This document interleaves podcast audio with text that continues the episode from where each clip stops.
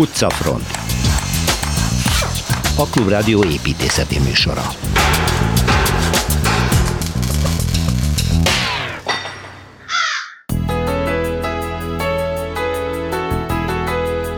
Louis Kahn amerikai építész életművének második fejezetével jelentkezik Szilveszter Ádám. A tokiói úgynevezett kapszulaház tündöklése és bukása, ez lesz Torma Tamás rovatának a témája. Kelecsényi Kristóf a Magyar Tudományos Akadémia Ibl Miklós által tervezett könyvtár épületét mutatja be.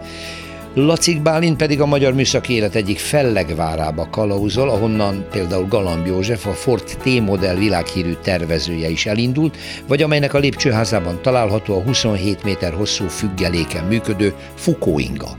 Valóságos erdő lesz a felújított Blahalűza téren a titok a Stockholm módszerben rejlik, amiről Barduci Sándorral, a főváros főtájépítészével beszélgetünk. A Jókai utcai házomlás tanulságairól értekezik Kozár Alexandra, és ismét elmegyünk majd Amerikába, Budapesten, Kovács Krisztával.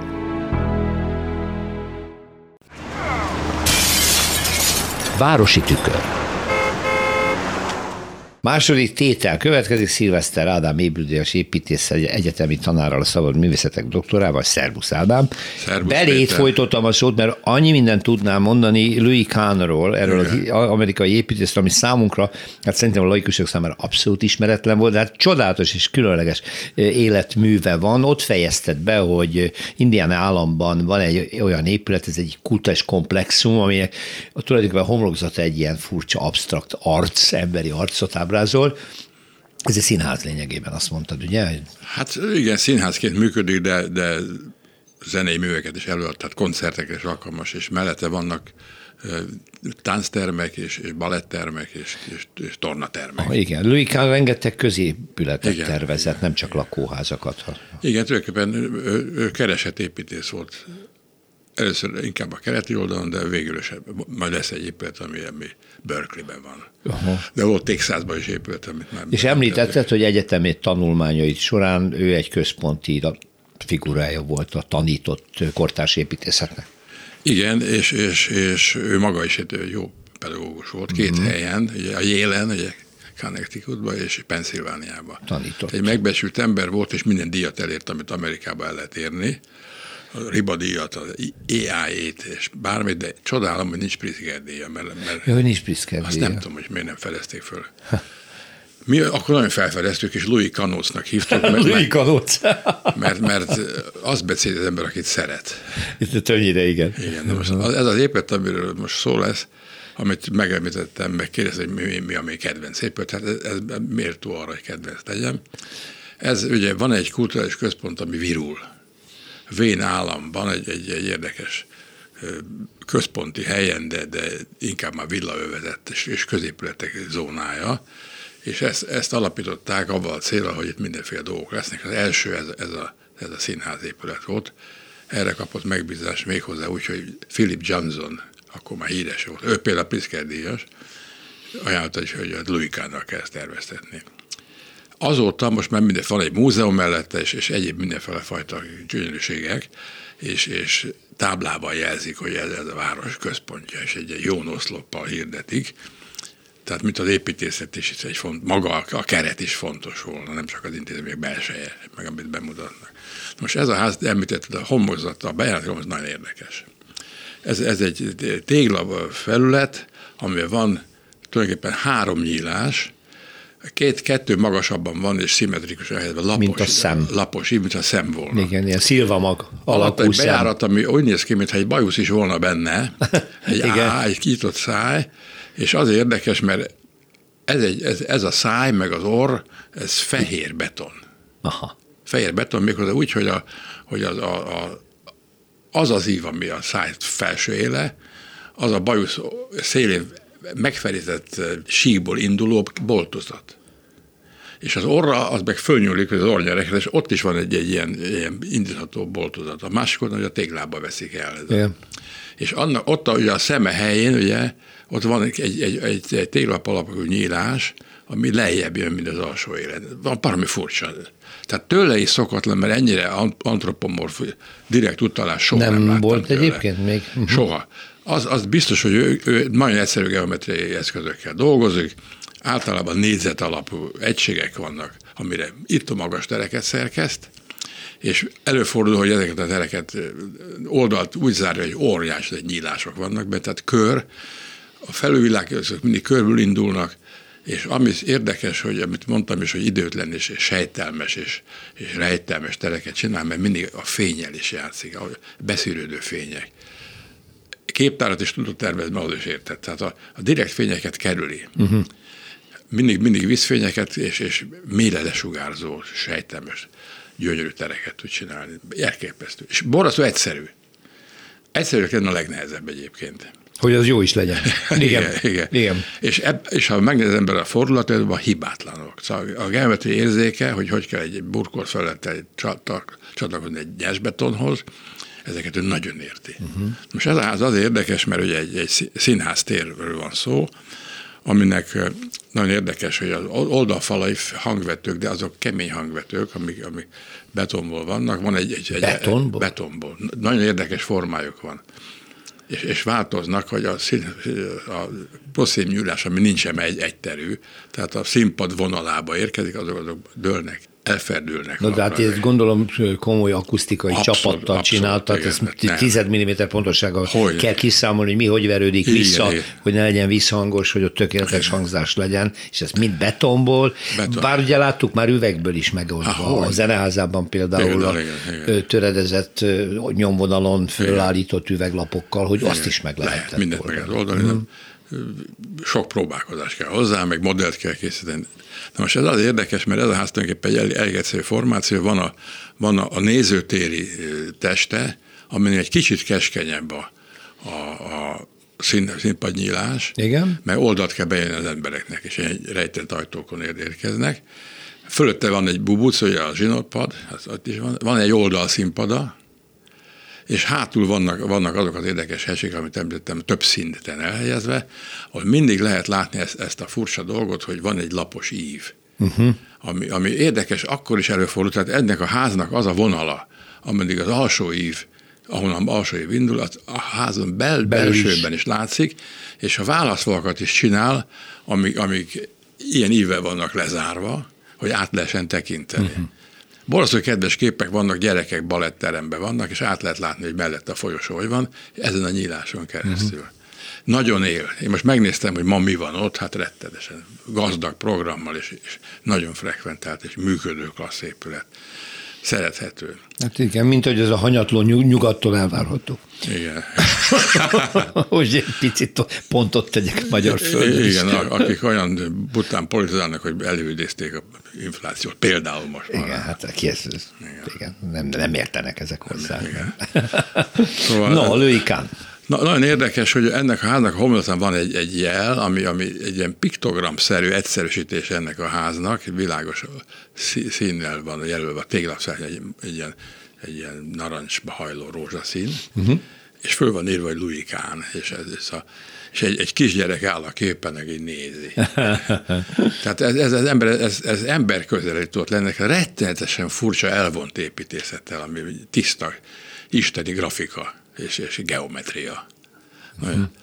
Van egy másik érdekes háza, az, az, az azért furcsa, mert, mert, mert az nyugaton van, Berkeleybe, ez a Flora Lamson Hewitt Library. És érdekes módon itt is ugyanazok azok a formációk vannak, amik, amiket már ismerünk, de mindig valami érdekes pozícióba helyezve, és azért érdekes, mert ez egy, maga a könyvtár is érdekes, mert a California Berkeley Holly Hill területén lát, található, és ez az Egyesült Államok legnagyobb teológiai műgyűjteménye. Aha. Méghozzá 500 ezer kötetes, és nyilvános. És, és érdekes, hogy ő ezt megtervezte, de húzódott az építkezés, és, és a, a, a halála után adták át a házat. Sőt, a tervezés sem ő fejezte be, de egy, egy, egy nagyon gondosan és őt komolyan vevő építész dolgozott, akinek a nevét is említem, Thomas Canfield. Thomas, Thomas Canfield. Igen. Mhm, De hát akkor ez Louis Kahn posztumusz Ez egy épülete, posztumusz épület, igen, most az érdekes, mert ez a mi mesteriskolásunk korábban egy, egy 1901-es születési, tehát a mi mesterünk előtti generációnak a, az aktív építésze, aki, akinek a műveit az, az, az, mi időszakunkban építették. Tehát Igen. na, mit csinált a kanót, ugye? Mindig valamit csinált. Nagyon érdekes, hogy például azokkal a nagyon érdekes és fontos emberekkel, mint például Alvaráltó, vagy James Sterling, akik, akik nagyon furcsa alapozatokat csináltak szabadon, határ, határozottan fegyelmezett és kötött geometria, és mégis Istenhetől szól. Nagyon, nagyon érdekes. Hát Mi a titka izgalmas. egy építésznek? Köszönöm szépen, izgalmas kaland volt megint Szilveszter Ádámmal. Perspektíva. Torma Tamás egy egészen különlegességet hozott, és azt mondom, az egy helyblokk szerzőjeként jó lett volna Igen, ott vagy, ez- amiről igen, beszélsz. jó lett volna. Tokió, tavaszi időszakban lebontottak Igen. valamit, ami, ami talán a világon egyedülálló volt? Hát mindenképpen híres, tehát uh, tulajdonképpen a továbbélése esetleg annak köszönhető, hogy múzeumok egy-egy ilyen kapszulát fölvásárolnak és kiállítják, ugyanis ez egy kapszulaház, kapszula toronyház Torony, pontosan. láttam a fényképet, igen, ez a Nakagin amit nevű. most tavasszal, áprilisban kezdtek el ö, Mondtad. bontani. Egyébként mikor Ez épült? Tokiónak egy városrésze, Nakaginban van egyébként. Jó 50 évvel ezelőtt, ugye? Azt hiszem 72-ben, 72-ben épített. építették, igen. Na, azt- de nem ennek is hagyományos építkezés ez, ugye? Ez Nem, nem- abszolút nem. hanem Nagy története el, van, hogy aminek részben nyilván ilyen keleti okai is vannak, tehát hogy Tokió, Japán mindig is divat volt a, a flexibilis tereknek a használata. És a kicsi lakások. És a európai értelemben vett kicsi tereknek Igen, a használata, igen. igen. Ezt itt csúcsra járatták minden tekintetben. A metabolizmus is részben hasonló okokból, tehát nemzeti hagyományokból is, de egy modernista megközelítésből is adódott, ami akkor ott nagyon divatos volt, valamennyire nyugatra is átszivárgott. Mondd már Ami Tamás, egy ennek a élő organizmus a város igen, ebben. igen. Tehát, hogy ők A minden az épületnek. modul, minden változik, változtatható, ha eltűnik, az se baj, mert a helyére jön egy másik, és ebből tulajdonképpen egy modulrendszer, amit Alakul. itt használtak. Ugyebár volt 68-ban ö, pontosabban egy elmaradt világkiállítás a háború miatt, azt hiszem 40-ben, sokáig Japánról csak azt tudjuk, hogy ő- ők voltak a szupervesztesek, és akkor a 60-as évek végén először a Tokió olimpiával domborítottak egy nagyon nagyot, nagyon oda tették Akkor magukat, igen.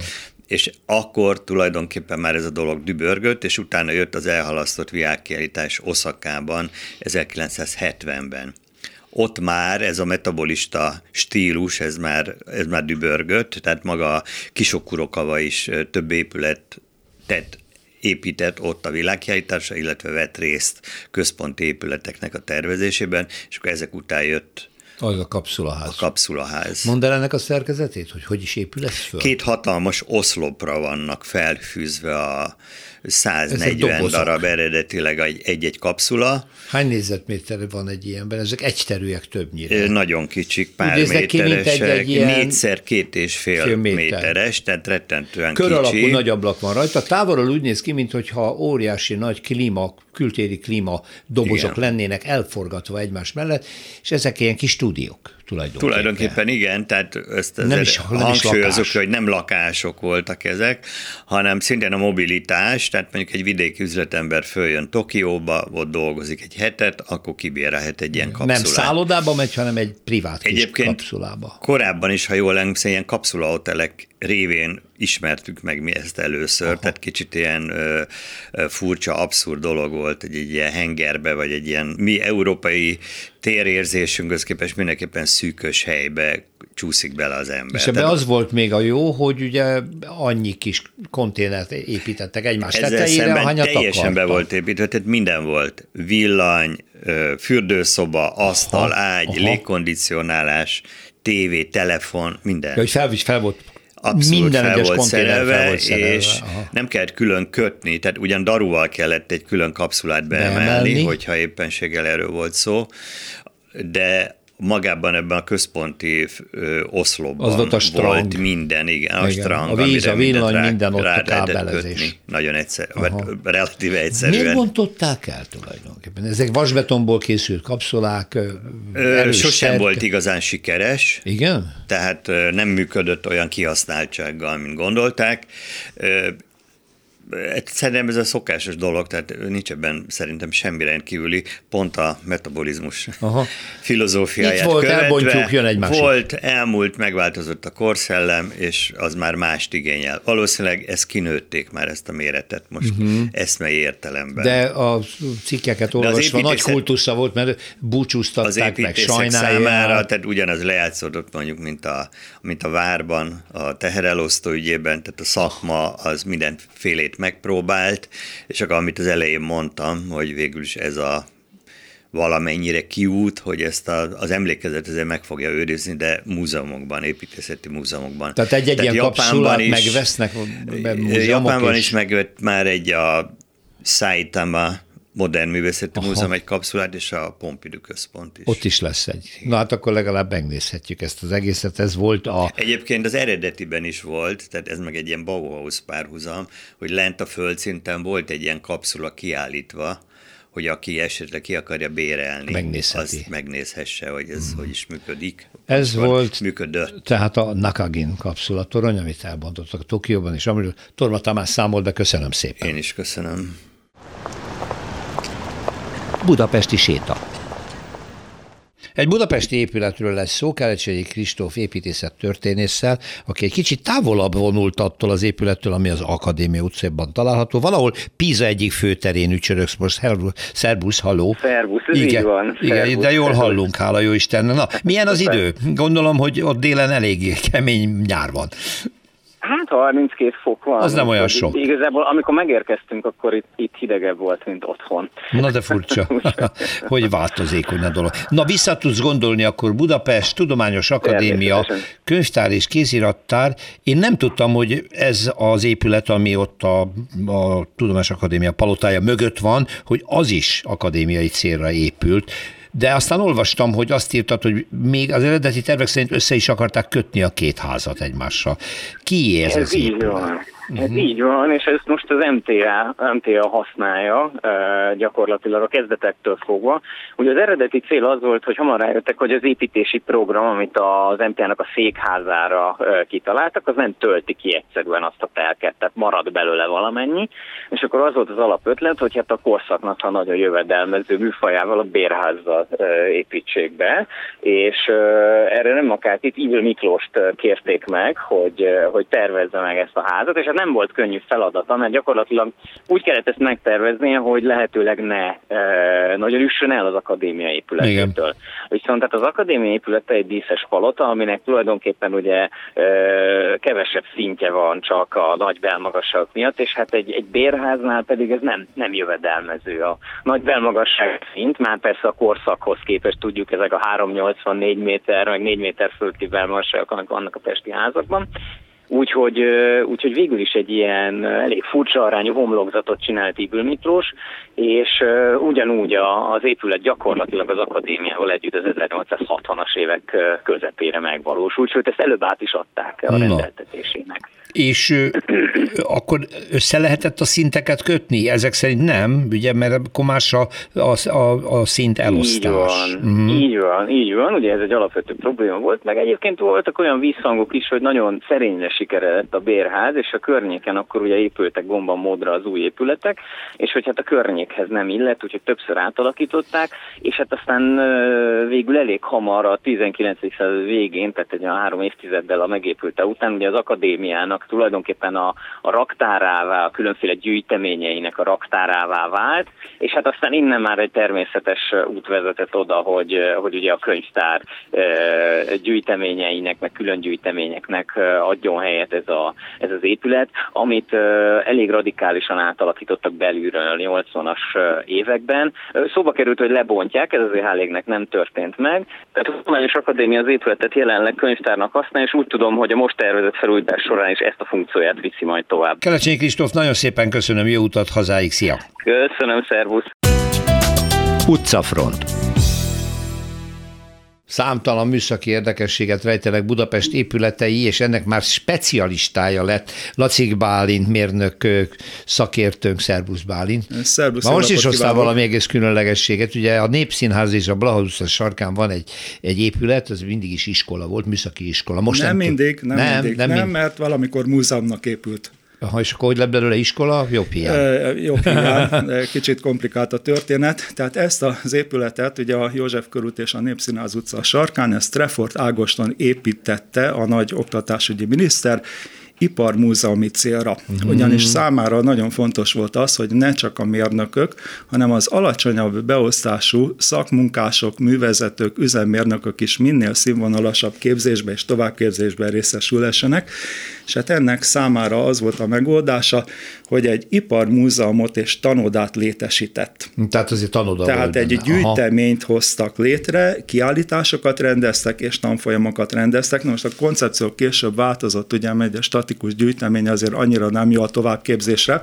tehát mindinkább oktatási intézményé alakult, főtechnológiaként működött, majd később a Bánki Donát Gépipari Műszaki Főiskola került oda, és hát jelenleg az Óbudai Egyetemnek a Bánki Donát kara működik az épületben.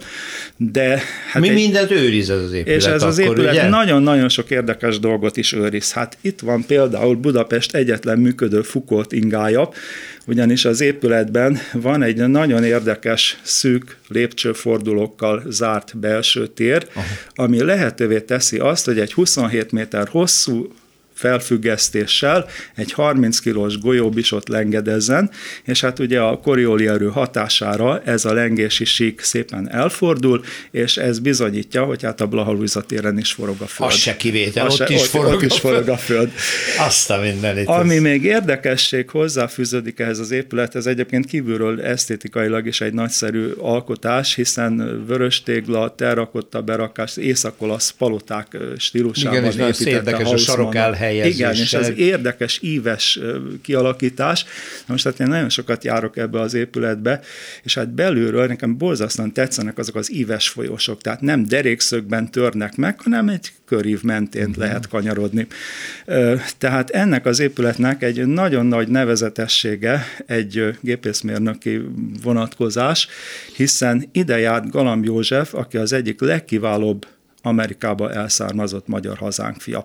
Tulajdonképpen önneki köszönhető a modern autógyártás, hiszen a Ford művekhez helyezkedett ő el, mint konstruktőr, és ő volt az, aki megalkotta 1908-ban azt a legendás Bádog-Böske Ford T-modellt, a T-modellt ő tervezte meg, igen. Azt amiből több mint 15 millió darabot készítettek. Tehát hát sokáig, igen, ez az autók autója, hát ez itt születik. Itt született az autó gyönyörű konstrukció, a sebességváltója is már egy legendás alkotás volt, hiszen a jelenleg ismeretes tolókerekes sebességváltókhoz képest ez egészen más vezetési technikát igényelt, pedálok nyomkodásával lehetett előre-hátra menetet kapcsolni, és például egy nagyszerű sajátossága volt ennek a járműnek az, hogy az akkori rossz útviszonyok között, ha mondjuk belement egy kátyúba a texasi farmer, akkor az egyik másik pedál felváltva nyomkodásával ki lehetett hintáztatni az autót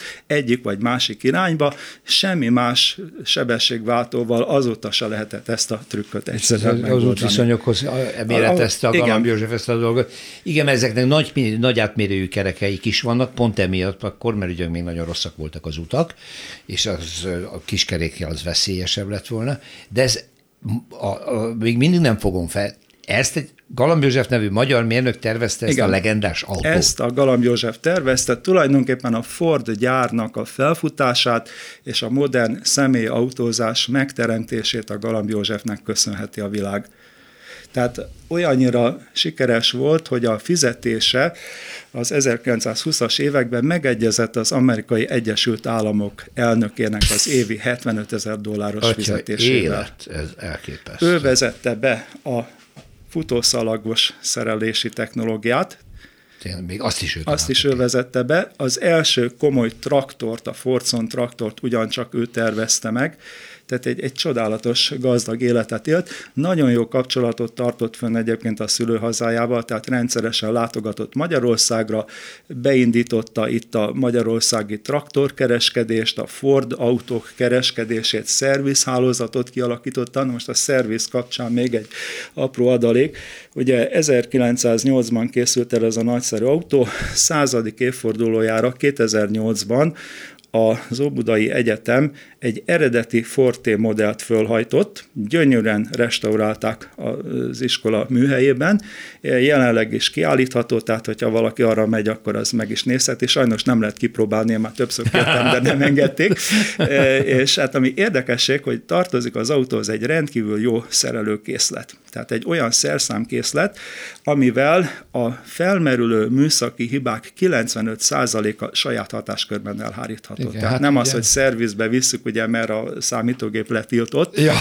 hanem egy jókezű lakatos vagy kovácsmester ezt a dolgot meg tudta oldani. Igen, hát ugye a korabeli viszonyok között, hogy valaki elindult egy 3000 kilométeres útra, valahol... Akár csak 10 mérföldre is. Vagy akár meddig várt, megállt, ott igen. még nem volt szervizhálózat. Nem volt. És Tehát ez is volt. volt a szerkesztésnél a Fordnak egy konstrukciós előírása, hogy a karbantartás is minél egyszerűbben megoldható uh-huh. legyen.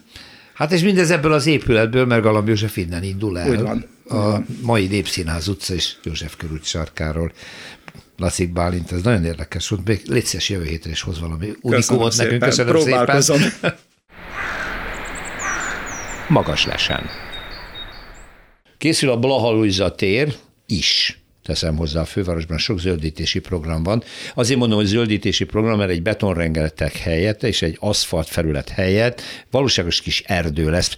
Én még csak fényképen láttam, közelről még nem néztem meg, de azok a szigetek, amelyekbe beültetik a fákat, azok már jól körvonalazódottan láthatóak, és Bardoci Sándor, a főváros főtájépítésze azt írta, hogy ne tessék aggódni, olyan technológiával ültetünk fákat, hogy ezek ezt túl fogják élni, és gondoltam, hogy erről beszéljünk személyesen, köszönöm köszöntöm Bartosz Sándort a stúdióban, szervusz. Szervusz, hogy hogy a, mi az a Stockholm technológia, vagy hogy is hívtad, Stockholm módszer, Igen. amivel városi környezetben beton alá lehet komoly gyökérzetű fákat ültetni? Igen. Ez miből áll? Szóval ezt azzal kezdeném, hogy ezt 18 évvel ezelőtt kezdte el alkalmazni egy Björn Embrén nevezető egyébként közlekedésmérnek a szakmáját tekintve, aki a stokholmi utaknak a karbantartásáért felelős a stokholmi városházán, és ő vette észre, hogy ahogy újítják fel az utakat, gyakorlatilag tönkreteszik a fasorokat, és ezzel kellene valamit kezdeni. Meg egyébként is nagyon rossz állapotban voltak a stokholmi fák. És ő bevonta a Finn Tudományos Akadémiát, azoknak a talajtanosait, illetve dendrológusait, hogy hogyan lehetne városi környezetben jobb körülményeket adni a fáknak a jelenleginél. Ugye ott is, mint mindenütt Európában az az általános, hogy általában a faültetés előtt egy ilyen egy köbméteres talajcserével Igen. aztán bekerül a fa, a földlabdájával, és nagyon sok esetben az történik, hogy ott hibernálódik, mert a közvetlen környezete az vagy egy második világháború sit összecementálódva, tehát olyan, mintha egy lesülyeztett kaspóba ültetnénk ezeket a fákat. Nem tud terjeszkedni nagyon. Nem tud terjeszkedni a gyökere, nem tudja elérni a talajvizet, és ugye minden egyes elültetett fánál az a, az a cél, hogy ugyan az első néhány évben sokkal több törődést, odafigyelést kapnak és öntözést, de azért az a cél, hogy a gyökereik lefelé terjedjenek, és előbb-utóbb a talajvízből szerezzenek maguknak elegendő vizet a fönnmaradáshoz, és hát ez a történeti belvárosokban nagyon nehezen jön össze. Hát gondoljunk arra, hogy egy nagyvárosban micsoda közműrendszer van. Igen. Tehát ott nem tudja a gyökérzet áttörni szinte, a, és azt a megfelelő mélységet nem tudja elérni. Hát igen, tehát a közmű az egy külön probléma, mert ott ugye különböző védőtávolságok vannak, amihez közel fát nem lehet ültetni, Szóval mindezeket a problémákat így számba vették, és arra jutottak, hogy persze Stockholmban ez sokkal könnyebb elérni, hiszen Stockholm egy gránit alapkőzetre épült város, és ott megfelelő mennyiségben van vulkánikus kőzet, uh-huh. egy olyan szerkezeti talajt találtak ki, aminek a 85%-a kő. Kő. Igen, és ez mindenkit elborzaszt, hogy úristen, hát mit művelünk szegény fákkal. Kőbe ültetjük. Igen, de gyakorlatilag ez, ez egy kettős funkciót lát el. Egyrészt ez, ha a hallgatók, vagy netán te is visszaemlékszel a, a római kori művészettörténeti tanulmányaidra, akkor ugye a rómaiak kitalálták az úgynevezett makadámutat. Igen. És hát nagyon sok olyan római kori út van meg, ami hát esetleg jobb állapotban van, mint a jelenlegi utak. Annak is az az alapja, hogy ilyen hatalmas kő görgetegeket raktak le. Ugye a makadám út az egy, az egy kötőanyag nélküli nagy sziklákból álló megfelelően tömörített altalaj, ami teherbíró, tehát nem csak a harci szekereket, hanem adott esetben mondjuk kamionokat, Így vagy van. bármi egyebet is nagyon jól elbír. Tehát ez ad, egy, ad az útnak is, vagy a burkolatnak is egy olyan stabilitást, ami, ami miatt útügyileg megfelel. Uh-huh. Ugyanakkor, mivel nincs kötőanyag, ezért vízáteresztő, és a közöttük lévő légüres tér az megtölthető, bemosható olyan szubsztrátumokkal, ami viszont a fának jó. Ugye ennek eleme az is, hogy újabban kísérleteznek egy bioszén nevű anyaggal, ami azt tudja, hogy nekem úgy próbálták ezt elmagyarázni, hogy nagyjából az aktív szén és a briket között helyezkedik el. Az aktív szén az arról ismeretes, mondjuk széntabletta, hogy minden folyadékot, bármi egyebet magába szív, és nem ereszti el. Na most a bioszén ehhez képest azt tudja, hogy minden ilyet magába szív, de fokozatosan visszaadagolja. Uh-huh. És ráadásul ezt egy nagyon nagy felületen teszi, tehát, hogyha ahhoz hasonlítjuk, hogy mondjuk egy telekre építhetünk egy egyszintes házat, vagy egy felhőkarcolót, Igen. akkor a bioszén a felhőkarcoló, hogy egy egységnyi térfogaton belül olyan nagy felülettel rendelkezik, ami, hogyha vízzel telítem meg, ha baktériumkultúrával, ha tápanyaggal, akkor sokkal nagyobb felületen képes ezt magába szívni és fokozatosan visszaadagolni és hát mellette humusz, homokfrakció, bármi egyéb, ami a fa gyökereinek jó, és nagyon sok fa szimbiózusban él fonalgombákkal, amik segítik a vízfelvételt, illetve immunanyagokat termelnek a fának. Ez egy enyhén savas közeg, uh-huh. amiben jól érzik magukat ezek a, ezek a gombák, és tulajdonképpen ezt tudja biztosítani ez a szubstrátum neki, hogyha megindul a gyökérképződés, akkor a gyökerek növekszenek, vastagodnak, és a vastagodó gyökerek képesek ezeket a sziklákat picit mocorgatni. És a mocorgatás miatt ez az egész szerkezeti talaj laza marad, tehát nem lesz olyan, mint egy ilyen tömörödött belvárosi föld, amit kőkeményre döngöltünk, hanem lesz benne talajlevegő, képes víz felvételére, és tulajdonképpen egy hatalmas nagy szivacs, ami, ami vizet, Aha. csapadékot képes magában raktározni. Magyarul, hogyha esik az eső, nem folyik le, mélyen nem szivárog le, Igen. és eltűnik a talajból, hanem ez megtartja. Igen, rá, hát ezt azzal segítjük elő, hogy a legaljára ennek a szerkezetnek egy agyagréteget terítettünk, ami, ami egy vízzáró réteg, tehát tulajdonképpen a, az esővíz, ami erre a felületre ömlik, az hasznosul a felszín alatt, és a fák fogják elpárologtatni, és ezáltal gyakorlatilag kondicionálják a teret, tehát lesz a blahának egy természetes légkondia, a 85 beültetett fa által. 85 fa bekerül Igen. arra a picit érre? Igen. Ez tényleg erdő. Az tényleg erdő. Az tényleg fantasztikus. Merre nőnek a gyökerek így? Hát a gyökerek ezek, ezek között a sziklák között megtalálják az utat. És Így inkább vízszintesen? Vízszintesen, függőlegesen, tehát egy kifejlett fának a gyökérzete általában olyan, mint egy szív. Uh-huh. Nagyjából akkora az optimálisan a gyökér, mint a, amekkora a lombkorona. Amekkora a lombkorona, igen.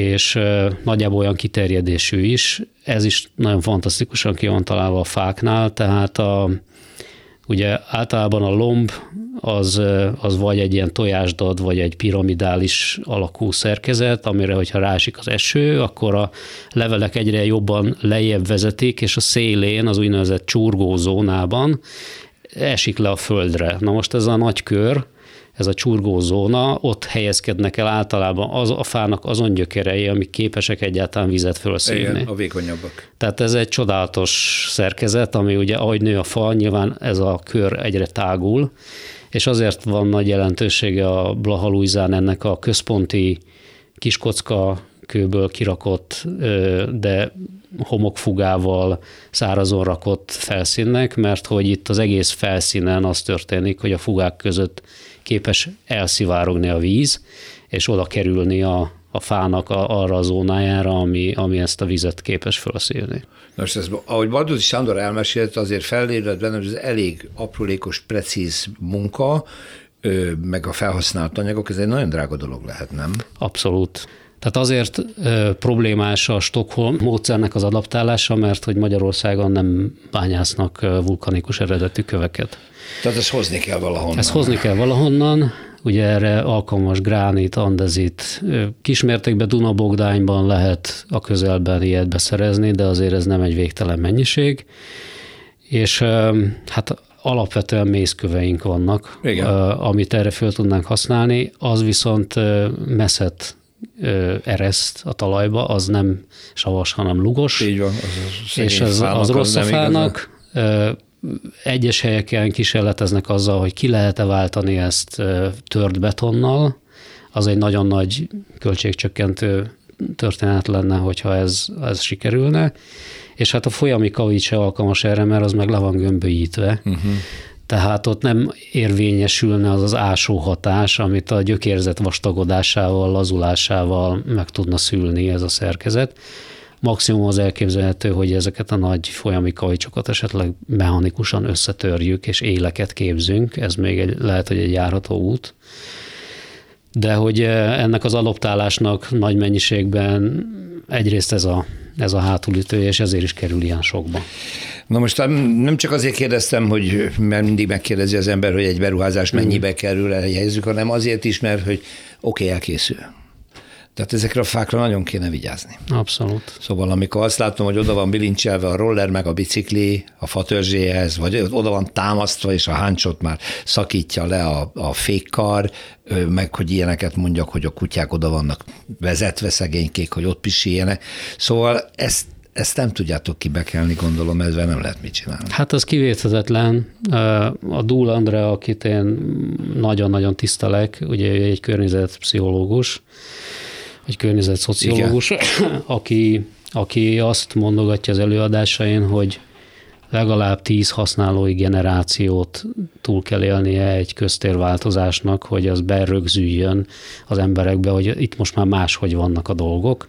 És ez azt jelenti, hogy ha valami vandalizmus, bármi egyéb történik, akkor azonnali csere, mert hogyha, és ezt tízszer el kell ismételni, mert hogyha, hogyha akár mondjuk történik ebben egy ilyen időbeli csökkenés, akkor ez újra kezdődik. Uh-huh. Tehát, hogy Ugye erre vannak neki remek példái, hogy amikor először muskátlit ültettek például, vagy árvácskát ültettek a Buda őrségi köztereken, akkor először ellopták a száz százalékát, a drága felhasználók, aztán már csak a 80-at, aztán az 50-et. És akkor ez 10 alkalommal igen. megtörténik minimum, amíg elfogadják, igen. és nem tépik ki. Igen. Azért ez elég szomorú. Ez nagyon szomorú. Hát ilyenek vagyunk mi emberek. Tehát mi nagyon szeretnénk vigyázni erre a térre, nyilván ez nem fog száz százalékban sikerülni, nyilván meg fogjuk kérni a förit, hogy, hogy az első időszakban e, jobban figyeljenek oda, ugye ez a közterület felügyelő hálózata a fővárosnak, e, a főkertesek nyilván e, fogják pótolni azokat a azokat a vandalizmus által okozott károkat, amik itt keletkeznek. Ugye itt nem csak fák ültetődnek, hanem ezekbe a kiemelt növénykazettákba cserjék, évelők, egynyáriak is beültetésre kerülnek. És hát egy fontos változás a téren, hogy a Korvén áruház előtti addig parkoló terület is zöld felületté változik, egy ilyen kiemelt kazettává. Oda már be vannak ültetve a fák, hiszen ott már mondjuk az építéssel, burkolással érintett munkáktól egy kicsit védettebb állapotban vannak, és hát nyilván a fáknak idő kell, legalább tíz év, amíg, amíg árnyékot adnak, úgyhogy amit csak tudtunk, már beültettünk az előző De hoztatok ide szezonban. nagyobb, már előre nevelt lombos fákat is, ha hát, jól emlékszem. Ugye ez, ezek is nagyobb és előre neveltek, mm-hmm. tehát kétszer iskolázott fák, de azért a, a közvélekedésben ezek piszkafák. Hát, tehát igen. igen, az inkább egy, egy vonulat, hogy, hogy nagyon sok fát megtartottunk, tehát aminek, akinek az egészségi állapota megfelelt még, vagy nem kellett alatta közművet cserélni, mert mondjuk az előző 30 évben valaki ráültette a fát a, a, a csatornára, és azt már ki kellett most cserélnünk, tehát sajnos az, az nem működik úgy, hogy a hopp fölemeljük a fát, kicseréljük a csatornát, visszarakjuk, igen, hanem... Annak vége. Ennek vége, igen. Tehát azt írod, hogy egy fa átültetés az egy valóságos sok. Igen. Igen. Hogy sok év kell, hogy azt kiheverje. Így van. Tehát ezért is alakult ki az a főkertnél az a gyakorlat, hogy megpróbálják azt a mérettartományt belőni, ami még ezt az ültetési sokkot néhány év alatt túl tudja élni, mert azt tapasztalták, hogyha idősebb növényeket ültetnek valahova, engedve a, a e, közfelkiáltásnak, hogy hát e, sokkal nagyobb fákat a kell A türelmetlenségnek, hogy azonnal és Igen, már is lombot akkor, akarok. Akkor az van, hogy azok a beültetett fák akár több évig, 5-10 évig is ott állnak, és nem fejlődnek sehová, és a, a kisebb fák azok túl növik őket ez Igen. alatt az időszak uh-huh. alatt. Úgyhogy nem nagyon lehet időt spórolni, 5-6 évet lehet.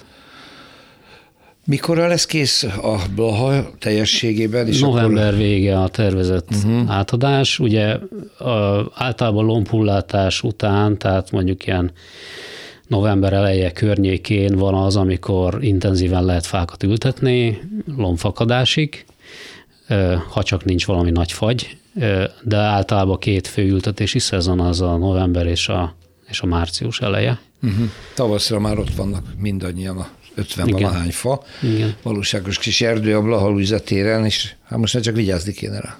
Csak. Mondom. Csak, igen. Bardóci Sándor Budapest főtájépítésze, köszönöm. Én is köszönöm. Minden jót, szia. Szervusz. Utcafront.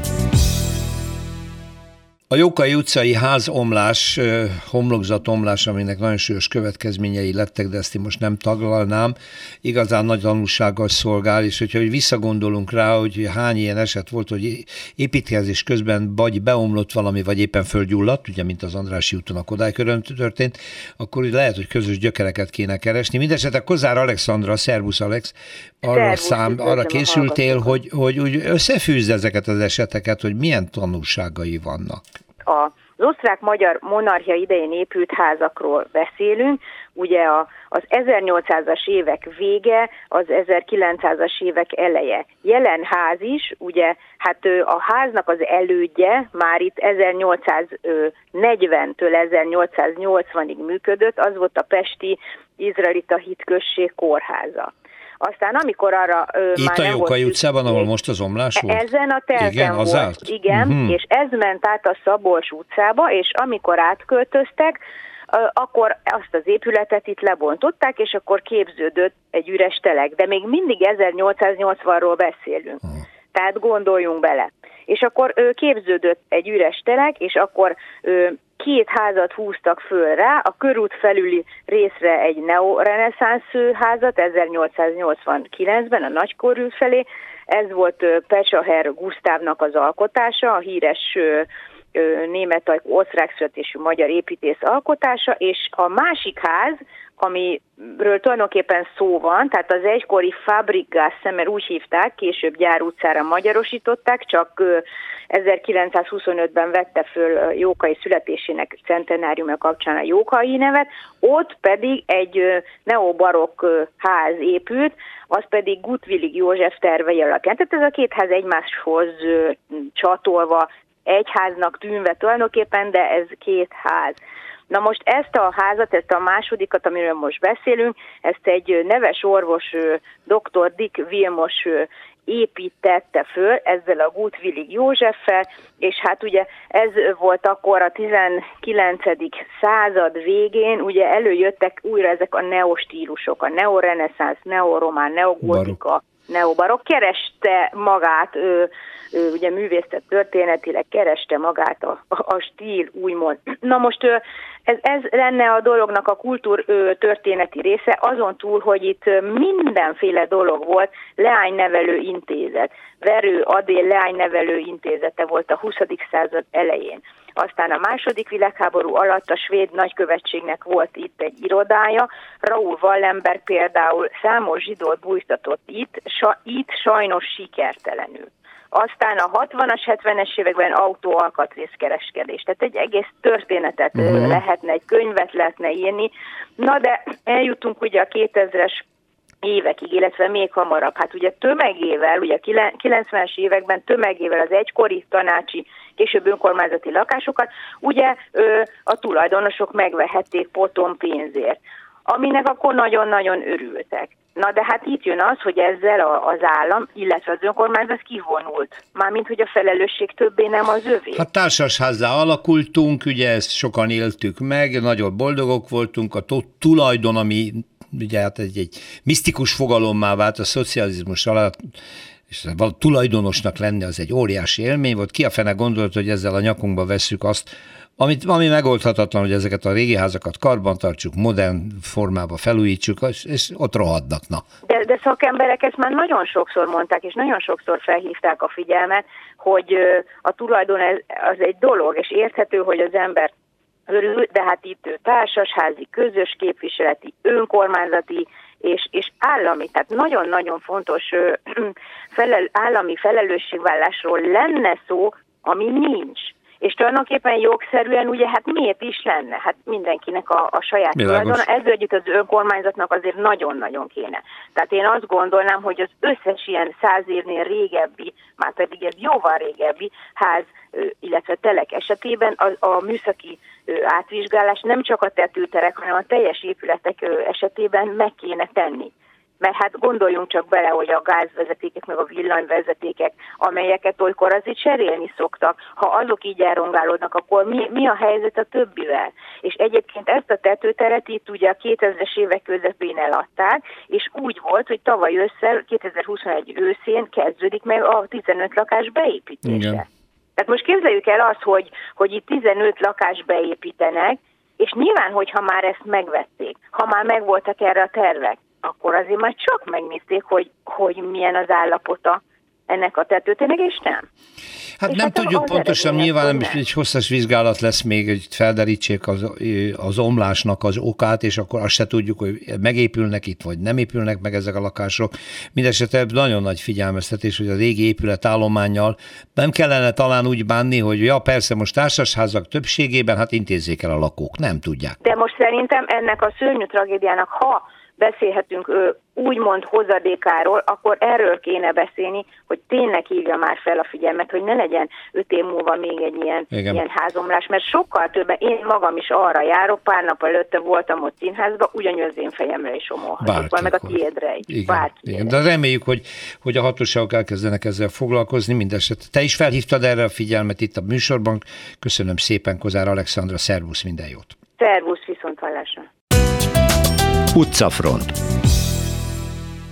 Hát most valóban elmegyünk Amerikába Budapesten ebben a sorozatban, ugye a, mi arról szól, hogy még több Amerika Budapesten, és Kovács Krisztina az én Budapesten.hu munkatársa indította ezt a sorozatot, mi meg elloptuk, hogy egy kicsit beszéljen is a róla. Vérzik, tényleg.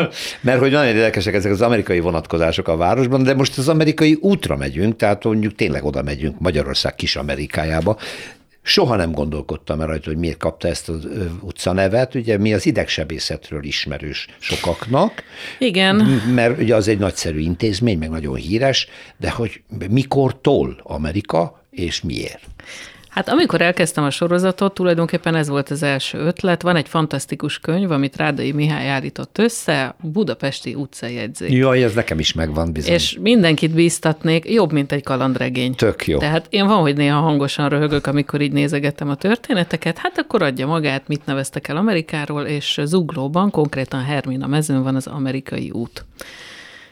És egy ritka kivétel Budapesten, mert hogy sose változtatták meg a nevét. Ja, hogy ez már nagyon régen az. Igen. Aha. 1877 óta oh. amerikai út, és mint minden rendes régi budapesti utcát, ezt is egy kocsmáról nevezték el, ja, tehát semmi köze nincsen a kontinenshez, vagyis csak áttételesen, mert hogy azért nyitottak ott egy Amerikához címzett vendéglőt, mert hogy akkor ünnepelték az amerikai függetlenségi, függetlenségi nyilatkozatnak a századik, századik évfordulóját, egész Európa tele volt ezzel. Aha és... Leleményes kocsmáros Amerika néven igen. nyitott a A leleményes kocs, kocsmáros, akit Drusteknek, vagy Duseknek, vagy valami ehhez hasonló nagyon, nagyon magyar neve volt, de jó üzleti érzéke, és, és megnyitotta a vendéglőt, és amikor nekiálltak kilobbizni, hogy azért jó lenne, hogyha itt a, ebből a kis poros, koszos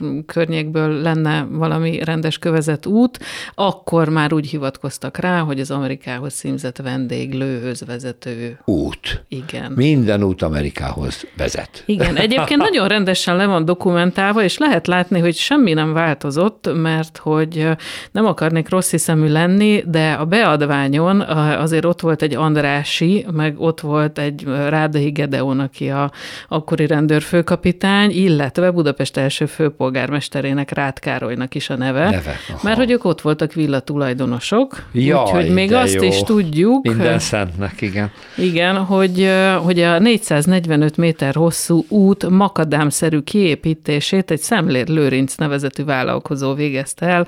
3, 3527 forint 54 krajcárért. Én nagyon kíváncsi lennék, hogy ez az 54 krajcár, ez hát, hogy jött ki?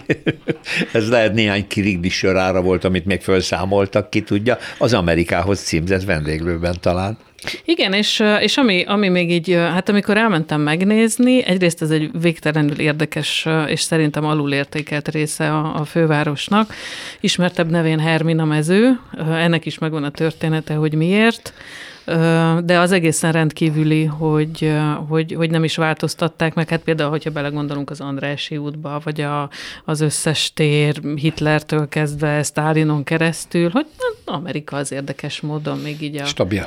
Stabilan tartott Na, hát olyannyira stabil, hogy nem mondjuk ki a nevét, de az Amerikához címzett kocsma létezik, csak nem ez a neve. Egy nagyszerű vendéglő van ott. Hát azért arra nem tenném le a nagy esküt, hogy ez ugyanaz nem és biztos, ugyanazon ugyanaz? a helyen, ja, de ez a, ja, a szellemisége az megvan, tehát ez a kis kockásabb rosszos, bácskai rizses hús, és az is ilyen, ilyen kicsit jó érzés volt, hogy a, a szellemiség az nem változott. No, hát Kovács Krisztinával végig járkáljuk itt az amerikai emlékhelyek. Maradt még? Van még? Van, csak nem hagyták, hogy azokat is megírjam, mert hogyha fölmennek az én budapesten.hu-ra, akkor lehet látni, hogy ez három cikk valójában, és nem is beszéltünk mindenről, úgyhogy a következő az Japán lesz, amire rávetem magam. Hoppá! Japán Budapesten, folyt köv, köszönöm szépen. Én is köszönöm.